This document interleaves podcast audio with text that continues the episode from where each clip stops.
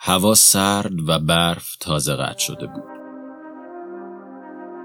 در منطقه‌ای که هیچ اثری از تکنولوژی دیده نمی‌شد و انسانها سالها بود بدون هیچ ارتباطی با جهان بیرون زندگی می‌کردند، دکتر یوهان هولتین، کارشناس میکروبیولوژی و دانشجوی دکترای دانشگاه آیوا، مشغول انجام مأموریت سخت خودش بود. در منطقه برویگ واقع در آلاسکا کمتر از 400 نفر سکونت داشتند. افرادی که هنوز در خونه های سنتی خود زندگی می کردند و بجز چندین ماجراجو، پستچی و فروشنده مسافران زیادی از دنیای بیرون به اونها سر نمی زدند. اونها به زندگی ایزوله خود در طبیعت سرد شمالی عادت داشتند و خیلی به مهمان نوازی معروف نبودند. به همین خاطر کمتر کسی فکر می‌کرد که یوهان هولتین بتونه چیزی که می‌خواد رو در این سکونتگاه دور افتاده و در اعماق این منطقه شمالی پیدا کنه.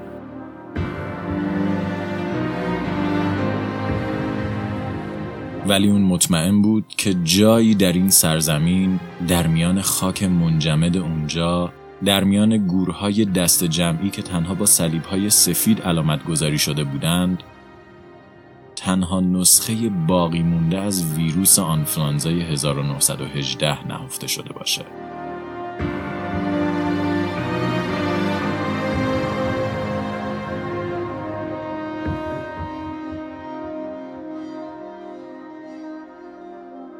سلام در 11 نوامبر 1918 جنگ جهانی اول بالاخره به پایان رسید و همراه اون آنفلانزای اسپانیایی هم به کشتار خود پایان داد. نسل سوم بیماری همچنان و حتی تا سال 1920 قربانی می گرفت ولی بخش ترسناک داستان به پایان رسیده بود. افراد مبتلا یا مرده بودند یا بدنشون به بیماری مقاوم شده بود و به خاطر همین رشد آمار مبتلایان متوقف و آنفلانزای اسپانیایی با همون سرعتی که در جهان پخش شده بود ناپدید شد.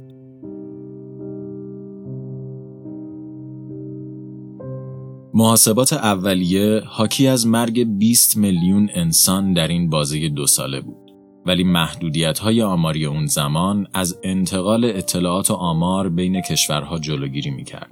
چرا که با گذر زمان و بررسی های دقیق تر این عدد به 50 میلیون رسید و حتی گروهی از محققین بر این باورند که با در نظر گرفتن آمارهای اعلام نشده از کشورهایی مثل هند، ایران، چین و روسیه این عدد ممکنه تا 100 میلیون هم برسه.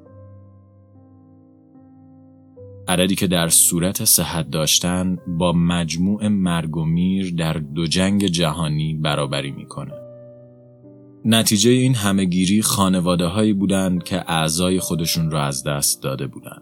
همشهریانی که اکنون باید در محله خالی به زندگی ادامه می‌دادند، کودکانی که با مرگ پدر و مادر خود بی سرپرست شده بودند و سربازانی که بعد از بازگشت از جنگ با مرگ کل خانواده و دوستان خود روبرو شده بودند. در میان کسانی که در این دوره به آنفلانزای اسپانیایی دچار شده بودند میشه به دکتر ویلیام اچ میچل، مهاتما گاندی، وودرو ویلسون، فرانکلین دی روزولت و حتی وال دیزنی اشاره کرد که همه اینها با وجود شرایط بد از شر مرگ نجات پیدا کردند. اما کسانی مثل ایگون شیلو و گوستاف کلیمت جون خودشون رو در این همهگیری و به خاطر آنفلانزا از دست دادند. حتی دستیار لنین در شوروی هم به خاطر این بیماری کشته شد و مرگ اون راه رو برای به قدرت رسیدن دیکتاتور بعدی این کشور یعنی جوزف استالین هموار کرد. آنفلانزای اسپانیایی تنها ظرف دو سال جون 100 میلیون انسان رو گرفته بود و اکنون هیچ اثری از اون وجود نداشت.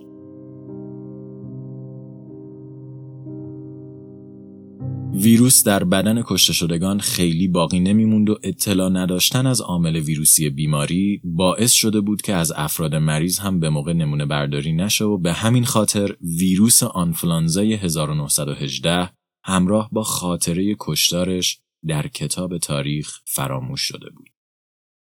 امروزه خیلی ها از همهگیری 1918 با نام تاون فراموش شده یاد می‌کنن. چرا که نه در کتابهای تاریخ از اون یاد شده و نه حتی نمادی بجز قبرهای دست جمعی برای تجلیل از شجاعت کسانی که در این بازه زندگی می‌کردند و به افراد مریض کمک می‌کردند ساخته شده. خبر کشتار 1918 در میان همه اخبار تاریک جنگ جهانی اول گم شد و آخرین رگه های وجود بیماری روز به روز کمرنگتر می شد. تا اینکه چهار ده بعد و در سال 1950 فردی به نام یوهان هولتین وارد داستان شد. هولتین در اون زمان یک جوان 24 ساله و ماجراجویی بود که به سفر علاقه شدیدی داشت. اون محققی در آزمایشگاه های دانشگاه آیوا بود که روی بیماری آنفلانزا آزمایش های مختلف انجام می‌داد و به شکل عجیبی با همهگیری 1918 درگیر بود. اون با تمام وجود می‌خواست که راز بیماری مخوف و مرگباری که میلیون ها انسان رو کشته بود کشف کنه. ولی هیچ اثری از بیماری وجود نداشت. در یک روز پاییزی هولتین مشغول صرف ناهار با دو محقق ارشد در ناهارخوری دانشگاه بود که بحث به بیماری 1918 کشیده شد و همکار هولتین حرفی زد که مسیر زندگی اون رو تغییر داد. همونطور که در قسمت قبلی توضیح دادیم، سرعت گسترش آنفلانزای 1918 اونقدر زیاد بود که در مدت کوتاهی در کل جهان پخش شد. و وقتی میگیم کل جهان واقعا منظورمون کل جهانه. یعنی حتی در نقاطی که اونقدر دور بودند که ارتباطی با جهان متمدن نداشتند جایی مثل منطقه برویگ در آلاسکا. در سال 1918 تنها 80 نفر در این شهرک اقیانوسی زندگی می کردند و زندگی آروم و دور از هیاهویی داشتند. اما قرار نبود بیماری مرگبار حتی به اونها هم رحم کنه. درباره علت ورود بیماری به برویگ تئوری های مختلفی وجود داره. بعضیا معتقدند که آنفلانزا توسط یک مسافر به اونجا منتقل شده بود و بعضیا هم پستچی که روستا به روستا نامه ها رو می‌برد و میآورد و به خاطر همهگیری در اونجا متهم می‌کردن. اما چیزی که اهمیت داشت این بود که ساکنین این منطقه به خاطر ارتباط نداشتن با دنیای مدرن سیستم ایمنی خیلی ضعیفتری نسبت به شهرنشینان داشتند و به خاطر همین بعد از ورود بیماری در مدت کوتاهی 72 نفر از 80 نفر ساکن شهرک کشته و ساکنان این منطقه تقریبا منقرض شدند. هولتین این داستان رو می‌دونست اما نکته‌ای که همکار اون به اون یادآوری کرد این بود که ساکنین این منطقه در یک گور دست جمعی در خاک منجمد دفن شده بودند.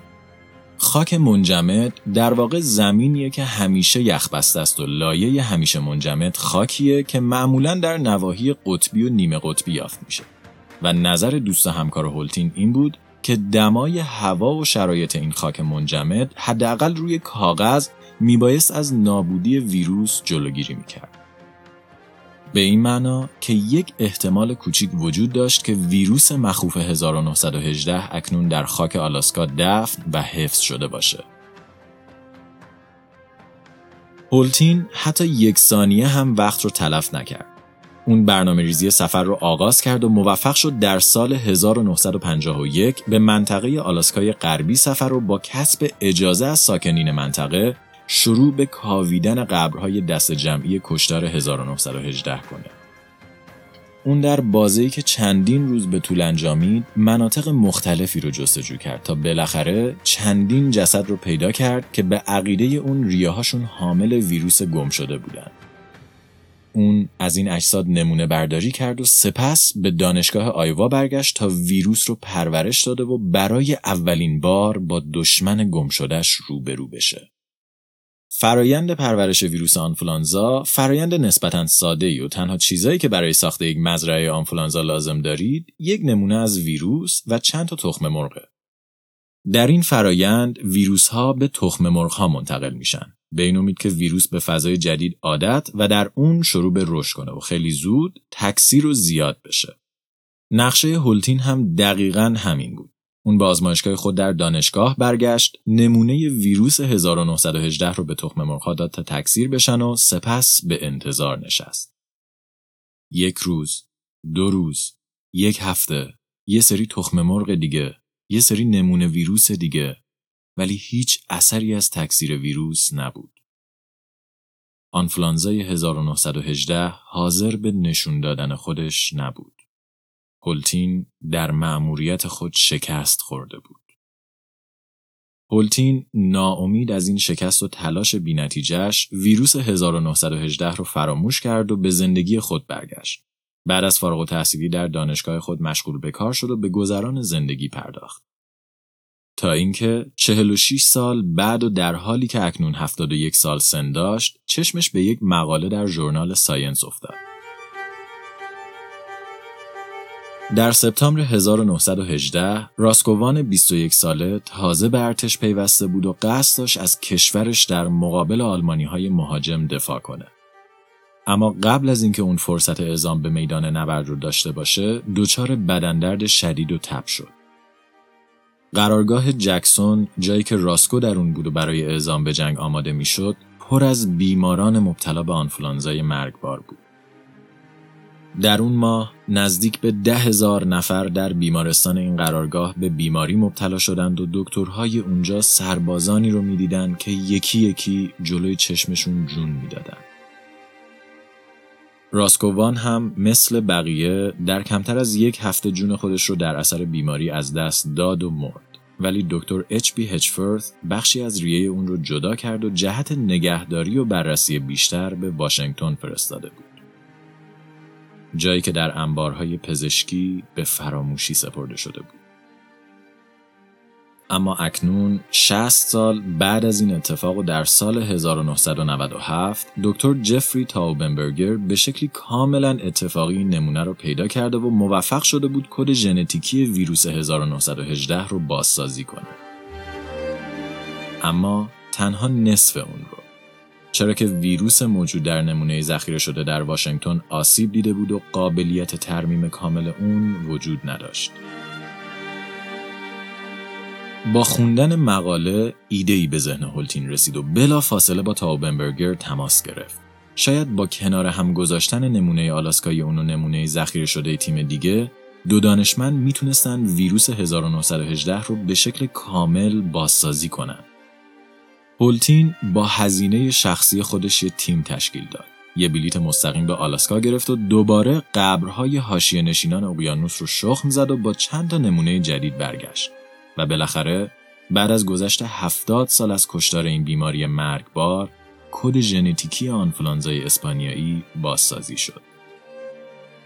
اکنون دانشمندان می‌تونستند با تجهیزات مدرن بیماری قدیمی رو بررسی و به سوالات خود پاسخ بدن. ویروس آنفلانزا اساساً چهار مدل مختلف داره که به مدل های A, B, C و D تقسیم میشه. که مدل A عمومی ترین آنفلانزا است که بیشتر ماها خیلی وقتا با اون روبرو میشیم. ولی این طبقه بندی چجوری انجام میشه؟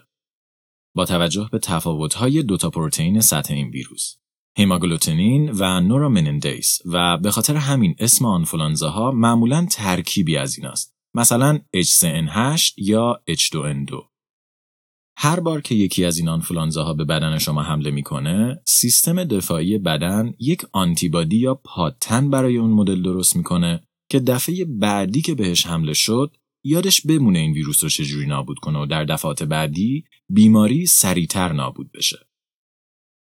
اما در این فرایند دو تا اتفاق میفته که ماجرا رو یکم به هم میریزه. یک در سال 1872 دکتر سی جی دیواین در حال تحقیق روی سیاه زخم یا همون آنتراکس و تأثیرش روی خرگوشا بود. سیاه زخم می‌تونه بیماری کشنده باشه و دکتر دیواین می‌خواست ببینه شدت مرگبار بودن بیماری هنگام انتقال از یک خرگوش به خرگوش دیگه هم باقی میمونه یا نه. اون کار خودش رو با تزریق پنج قطره از خون خرگوش بیمار به خرگوش سالم شروع کرد و دید که خرگوش سالم میمیره. اما بعد از پنج خرگوش یعنی تزریق خون خرگوش اول به دوم، دومی به سومی، سومی به چهارمی و چهارمی به پنجمی این عدد به یک صدم قطره کاهش پیدا کرد. یعنی تنها یک صدم قطره از خون خرگوش چهارم برای کشتن خرگوش پنجم کافی بود.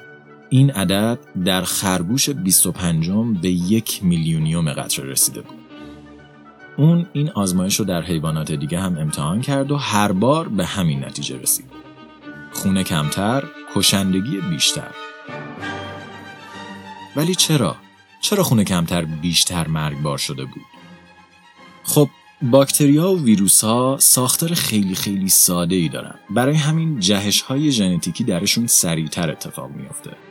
به همین دلیل با هر انتقال ساختار این ویروس ها کمی عوض میشه و کد ژنتیکیشون فرق می‌کنه. البته این گذر همیشه به معنای مرگبار شدن باکتریا ویروس نیست. صرفا به این معناست که این ذره کوچیک داره تلاش می‌کنه خودش رو با محیط تطبیق بده. گاهی موفق، گاهی ناموفق. و در ویروس آنفولانزا هم این اتفاق میافته.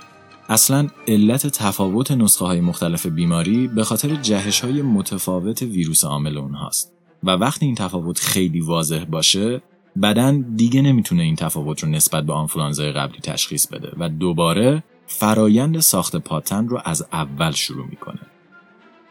در سال 1918 هم همین اتفاق افتاده بود. ویروس اولیه از دشت های کانزاس و خوک های پرورشی اونجا دچار جهش شده و قابلیت انتقال به انسان رو پیدا کرده بود و به خاطر جنگ راهش رو به سر تا سر جهان باز کرده بود. اما در ماهای اولیه این ویروس هنوز خودش رو خیلی با بدن انسان تطبیق نداده بود و به خاطر همین مثل بیشتر ویروس های دیگه تنها به بیماری مختصر و در بیشتر مواقع به بهبود بیمار ختم شد.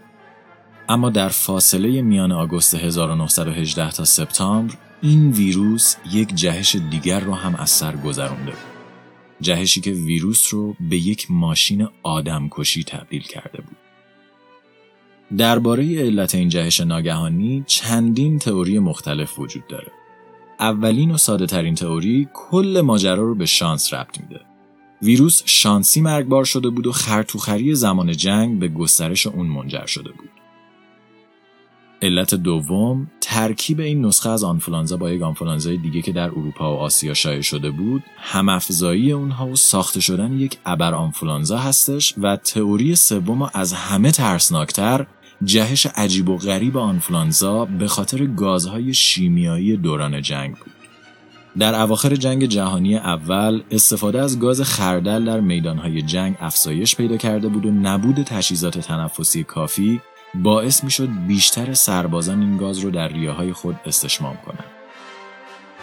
جایی که ویروس آنفولانزا ساکن شده بود. تئوری سوم ادعا می‌کنه که این گازهای شیمیایی و عجیب غریب باعث به هم ریختن فرایند جهش عادی ویروس و تبدیلش به یک ابر ویروس شده بود. اما این مرگبار بودن نه برای انسانها خوب بود نه برای خود ویروس. چرا که مرگ زود هنگام بیمار به ویروس اجازه انتشار نمی‌داد و ویروس قبل از اینکه بتونه خودش رو منتشر کنه در بدن فرد بیمار گیر میافتاد و نابود می‌شد. و آنفولانزای 1918 هم دقیقا به همین دلیل با همون سرعتی که پخش شد نابود شد. افرادی که مرده بودند دیگه نمی‌تونستن بیماری رو منتقل کنن و افرادی که خوب شده بودند مقاوم بودند. و همین باعث ایجاد خطی دفاعی شد که جلوی انتشار بیشتر بیماری رو می‌گرفت و بعد از اون نقطه مرگبار بودن بیماری باعث مرگ خودش شد. اما فرایند دوم و مهمترین سوال چرا این بیماری فقط افراد جوون رو هدف قرار می‌داد؟ خب در بدن ما یه چیزی وجود داره به اسم antigenic imprinting که ترجمه درست حسابی ازش پیدا نکردیم. antigenic imprinting برای ویروس ها مثل عشق اول میمونه. یعنی بدن شما اولین آنفولانزایی که گرفتین رو خیلی خوب و تا ابد در ذهنش نگه میداره و بعد از اون هر ویروس مشابهی رو که می‌بینه اول یه دور با pattern اون آنفولانزای اولی سیخش می‌کنه و بعد میره سراغ روش های متفاوت. مثلا اگه شما در کودکی آنفولانزای H3 گرفته بودین و در بزرگسالی دوباره این نسخه از آنفولانزا حتی با تفاوت‌های جزئی برمیگشت شانس بالایی وجود داشت که به شما آسیب خیلی زیادی نرسه و زود حالتون خوب بشه. آنفولانزای سال 1918 هم بعد از کشف ژنومش مشخص شد از نوع H1N1 بوده که همونطور که توضیح دادیم یهو بنا به دلایلی افسار پاره کرده بود. اما حدس می‌زنین سری قبلی که این آنفولانزای مدل H1 در جهان پخش شده بوده کی بوده؟ 50 سال قبل یعنی 1860 تا 70 یعنی آدمایی که اون موقع بچه بودن و در سال 1918 پیر شده بودن بدنشون یک دور با نسخه ضعیف این آنفولانزای مرگبار جنگیده بود و روش کشتنش رو به خاطر antigenic imprinting در خاطر داشته در حالی که سیستم ایمنی بدن افراد جوون این آموزش رو ندیده بود و به خاطر همین در مقابل با نسخه مرگبار آنفولانزای H1N1 بسیار ضعیفتر عمل می‌کرد. اما این همه ماجرا نبود. در خیلی از موارد مرگ و میر ناشی از آنفولانزای اسپانیایی به خاطر پر شدن ریه از مایعات بود. فرایندی که تنفس رو برای بیمار سخت و بعد از مدتی غیر ممکن می‌کرد و باعث می‌شد بیمار در ریه خودش خفه بشه. این مایعات در اصل ناشی از فعالیت خیلی خوب سیستم ایمنی بدن بود. چیزی که به اسم طوفان سیتوکین شناخته میشه. سیتوکین در اصل یک آژیر هشدار دهنده برای خبر کردن های سفید بیشتر برای دفاع از بدنه و در افراد بیمار این اتفاق اونقدر شدید در ریه رخ می‌داد که خود زیاد شدن سیتوکین در ریه مریض رو خفه می‌کرد.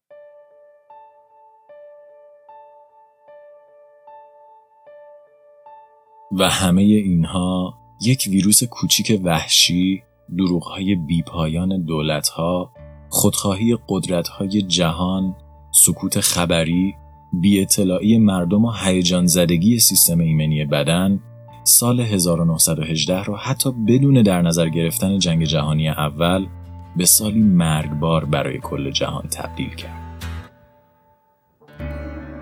بحران آنفلانزای 1918 بدون هیچ خبری و خیلی ناگهانی بر سر انسانها نازل شد و دانش کم پزشکی نداشتن صداقت و مدیریت غلط باعث گسترش بیشتر اون شد. امروزه دانش پزشکی بسیار پیشرفت کرده و شناخت، بررسی و حتی درمان بیماری هایی مثل آنفلانزا نسبت به صده قبل آسون تر شده. به طوری که انسان ها اکنون قبل از شروع نسل جدیدی از آنفولانزا اون رو پیش بینی و حتی واکسن لازم رو براش آماده می‌کنن. اما هیچ کدوم از اینا به معنای این نیست که خطر دیگه قرار نیست ما رو تهدید کنه. ویروس جدید کرونا با وجود خطر مرگ بسیار بسیار کمتر از آنفلانزای 1918 تونسته کل دنیا رو به تعطیلی بکشونه رشد اقتصادی رو متوقف کنه و جون صدها هزار نفر رو بگیره و اشتباهات سال 1918 همچنان و یک بار دیگه در حال تکرار شدن در کل جهانه. پس آیا با این وجود می‌تونیم بگیم که در حال حاضر نسل انسان آمادگی مواجه شدن با ویروسی مرگبار رو داره؟ ویروسی که ممکنه حتی همین حالا در حال تجربه جهش هایی باشه که روزی اون رو به بحرانی دیگه برای جهان تبدیل کنه؟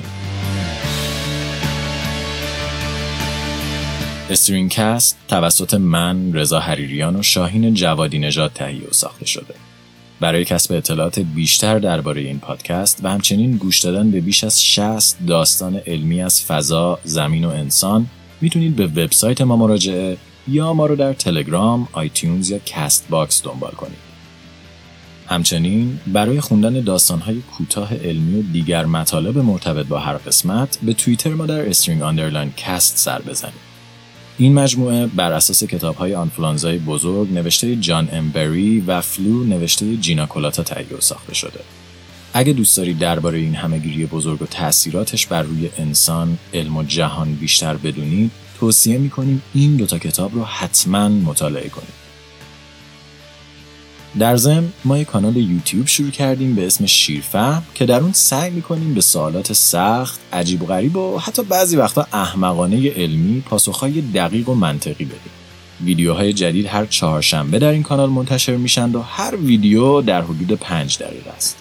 در جدیدترین قسمت این مجموعه هم درباره ویروس جدیدی که در چین پخش شده صحبت کردیم و اینکه آیا واقعا باید از این ویروس جدید ترسید یا نه.